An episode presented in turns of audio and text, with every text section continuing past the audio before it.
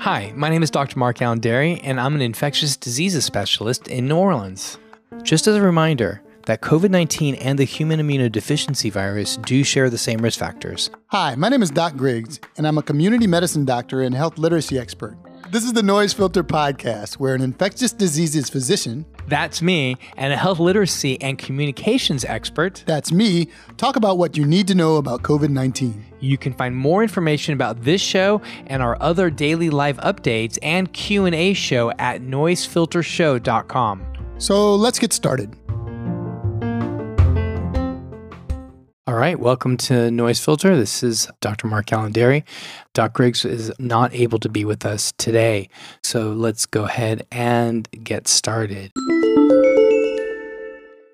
Disparity in data among Asian Americans. Now, the Southeast Asian Community Alliance has been working on COVID 19 relief, delivering food and other resources to many vulnerable communities in the Chinatown and Lincoln Heights neighborhoods of Los Angeles. One of the leaders has been pushing the government to expand its programs to increase accessibility by decreasing the language and technology barriers. Many families in Chinatown don't have cars. They live in senior housing complexes and are low income, which all contribute to the difficulty of controlling disease transmission amidst the pandemic. When vaccination started increasing, campaigns were largely targeting Latino, Black, and Native American communities there has been a narrative that Asian American communities are not underserved, which is dangerous. Asian organizations are requesting the creation of a local Asian American COVID 19 task force, more resources in different languages, and vaccine equity for Asian American seniors. Community organizers say the data for COVID is lacking in this community because of the inequitable handling of the pandemic. One contribution to the solution was a proposed bill that asked colleges, universities, and health agencies in California to collect more data on different Asian nationalities. This could help influence intervention methods for different communities. Now, for so long, Asians have been grouped together, but different nationalities face different problems. For example, Vietnamese Americans face higher rates of poverty, mental health issues, and high school dropout rates the change would be addressed not only in the Asian American community, but also the Latino and Black ones as well, which are all included in a recent bill that was introduced.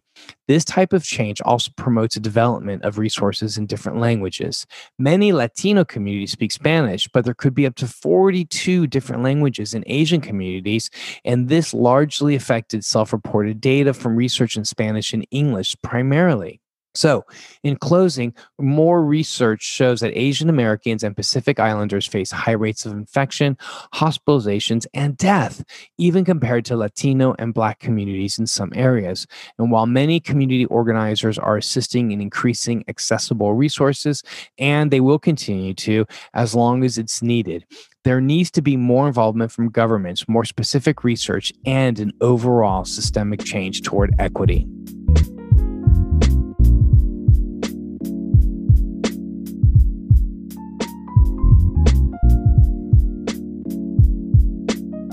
Herd immunity is unlikely.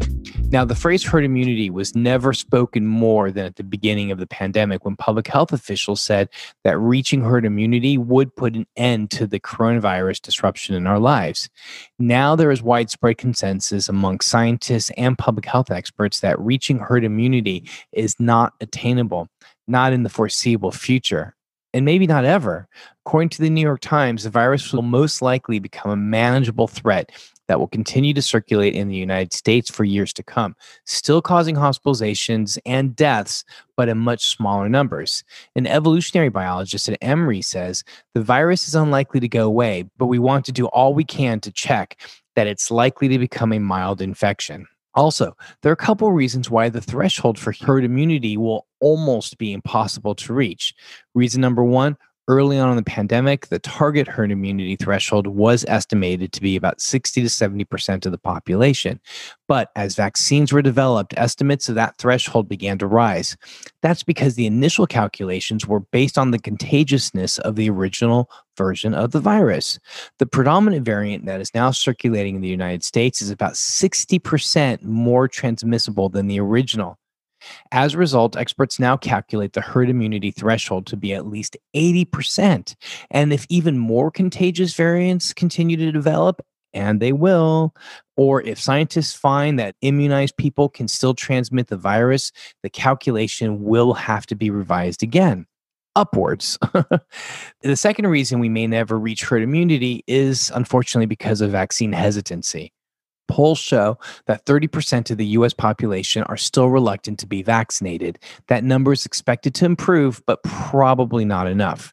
Another reason for not reaching herd immunity is the connectivity between countries, particularly as travel restrictions ease, which further emphasizes the urgency of protecting everyone globally. We will not achieve herd immunity as a country or a state or even a city until we have enough immunity in the population as a whole, says Lauren Ancel Myers, the director of COVID 19 Modeling Consortium at the University of Texas at Austin. So, in conclusion, continued immunizations, especially for people at the highest risk of age, exposure, or health status, will be crucial to limiting the severity of outbreaks. If the vaccination levels of the most vulnerable groups continue to rise, the expectation is that over time, the coronavirus may become seasonal like the flu, affecting mostly the young and the healthy.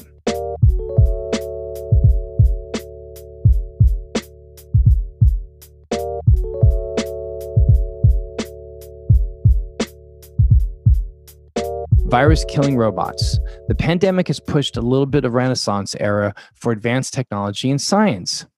A recent development has been that of virus killing robots, which disinfect surfaces in public spaces. LG Electronics designed an autonomous UVC light robot to disinfect surfaces, killing any viral traces that may be present. Now, listen, let's be clear the virus is primarily transmitted, if not entirely, through airborne or respiratory droplets. But there are other viruses and other entities that can fall on surfaces. And even though for COVID it's unlikely that transmission may occur via surfaces, I think that just still the idea of making sure that surfaces are clean is a good one. I don't think that we need to engage in hygiene theater, but I think that we do need to engage in continuing to keep surfaces clean. Now, the robots use ultraviolet light to disinfect rooms and spaces of the virus.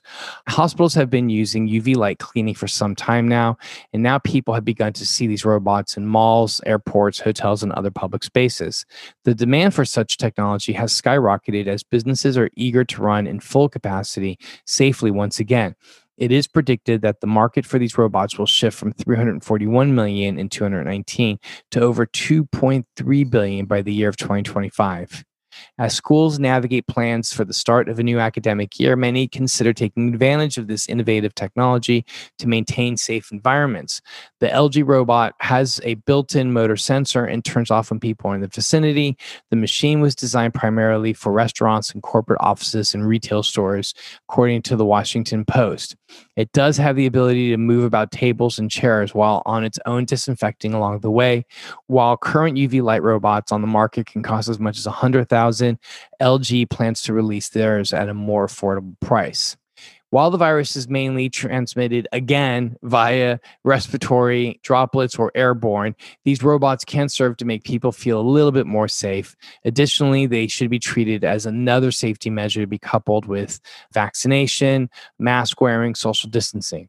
Now, alone, these robots are not capable of containing all transmission of COVID, but they do offer another layer of effective protection in addition to other measures in an efficient and speedy manner. Just as a reminder, that COVID 19 and the human immunodeficiency virus do share the same risk factors. Doc Griggs? Thanks for listening to the Noise Filter Daily Podcast.